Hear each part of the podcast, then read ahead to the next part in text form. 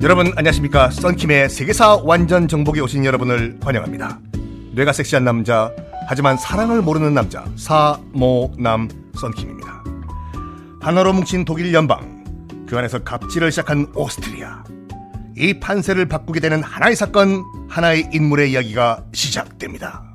바로 1851년 프로이센 그러니까 지금 그 독일 연방 도이체 분트의 가운데 하나인 프로이센 이스 왕 공국이죠. 프레이센 공국이 이 독일 연방 회의의 대사로서 이 혈기 왕성한 젊은이를 하나 임명해서 보내는데 그 이름이 무엇인가? 다 들어보셨던 비스마르크가 등장을 합니다. 비스마르크가 약간 그땐 젊었어요. 아, 그러니까 프로이센 대사로서 독일 연방 회의에 참석을 하는데 오스트리아가 마음에 안 드는 거야, 이게. 제가 이제 그 비스마르크 약간 흉내를 낼게요. 아니, 오스트리아 지들이 뭐가 잘났다고 저렇게 갑질하는 거야 진짜. 그때 웃기는 게 뭐가 있었냐면 이 연방회의 회의석상에서 담배를 피울 수 있는 권한은 오스트리아밖에 없었어요. 오스트리아 대사만 담배를 폈어. 다른 뭐 이 공국들 뭐 작센 바이에른 담배 피면 난리가 났거든요. 그게 못마땅한 거지 한 거지 비스마르크는. 아니 왜 오스트리아 대사만 여기서 담배를 필 수 있지? 이보시오. 바이에른 대사. 아 왜? 아니 왜 우리는 담배를 못 피는데 오스트리아 대사만 담배 펴? 아 그게 그게 관습이야 그게. 에이, 가만 있어. 오스트리아 대사가 화나면 어떡하려고?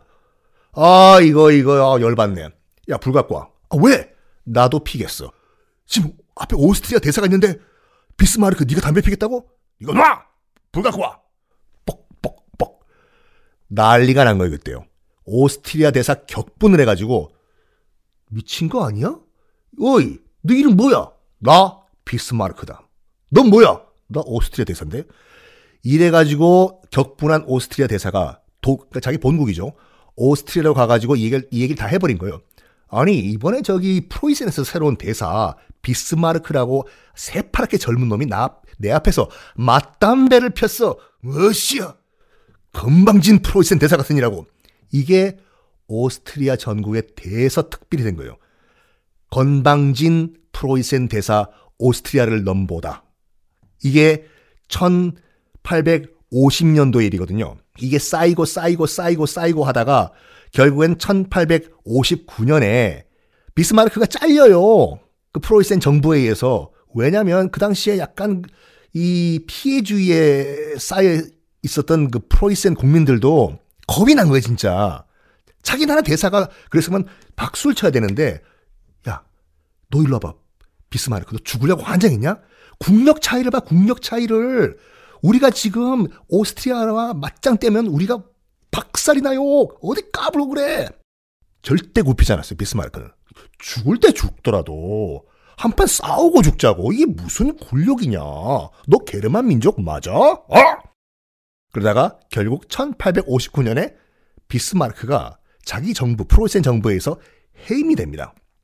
이거 끝이 아니에요.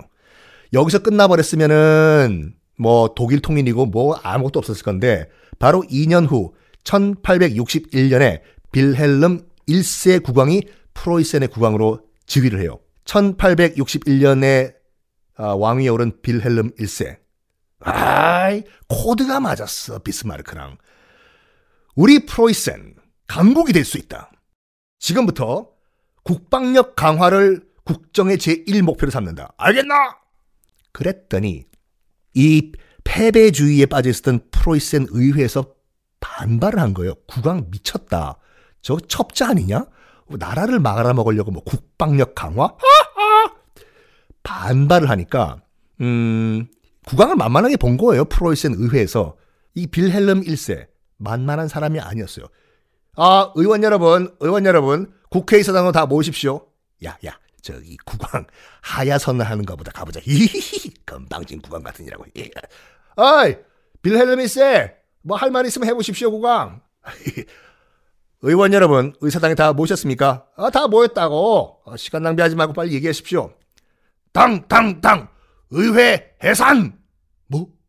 의회 해산? 빨리 나가. 오늘부터 의회 국회 의원들 없어. 빌헬름 1세 자기 의견에 반대를 하는 의회를 완전 일순간에 해산을 시켜버려요. 내각도 해산. 다 필요 없어. 입헌 군주제 하! 다 해산. 그런 다음에 이 빌헬름 1세가 가만히 생각을 해봅니다. 자, 이제 나의 그 국방력 강화 정책에 딴지를 걸던 의회와 내각 다 없애버렸는데 나와 함께 이 국정을 드라이버를 강력하게 밀어붙일 수 있는 사람이 누가 없을까? 아, 얼마 전까지 저기 독일 연방의회 도이체 분투에서 오스트리아랑 맞담배 피고 맞짱 뜨다가 잘린 비스마르크가 있지. 어이, 그 아무도 없어?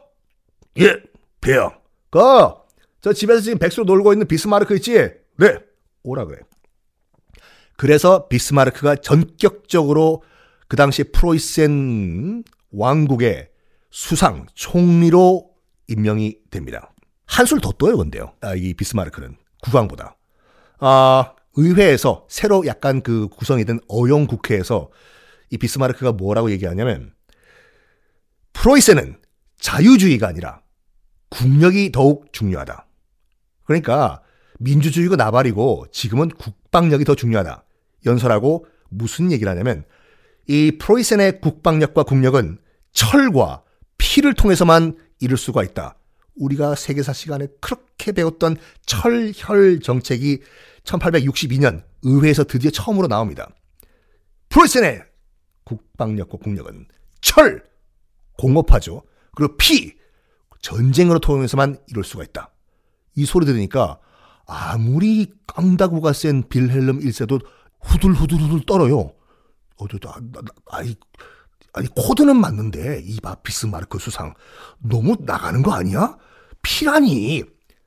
그때 비스마르크는 빌헬름 1세를 이렇게 안심시키죠. 폐하, 제가 제 피를 흘려서라도 황제 폐하, 왕위는 끝까지 지켜드리겠습니다. 제가 죽겠습니다. 믿어주십시오. 거기에 두 사람이 짝짝꿍을 하기 시작을 했지요. 환상의 짝꿍 빌헬름 1세와 비스마르크. 이들의 합작품은 과연 무엇인가? 궁금합니까? 그럼 500원이 아니라 구독하기 그리고 다음 회를 들어주시기.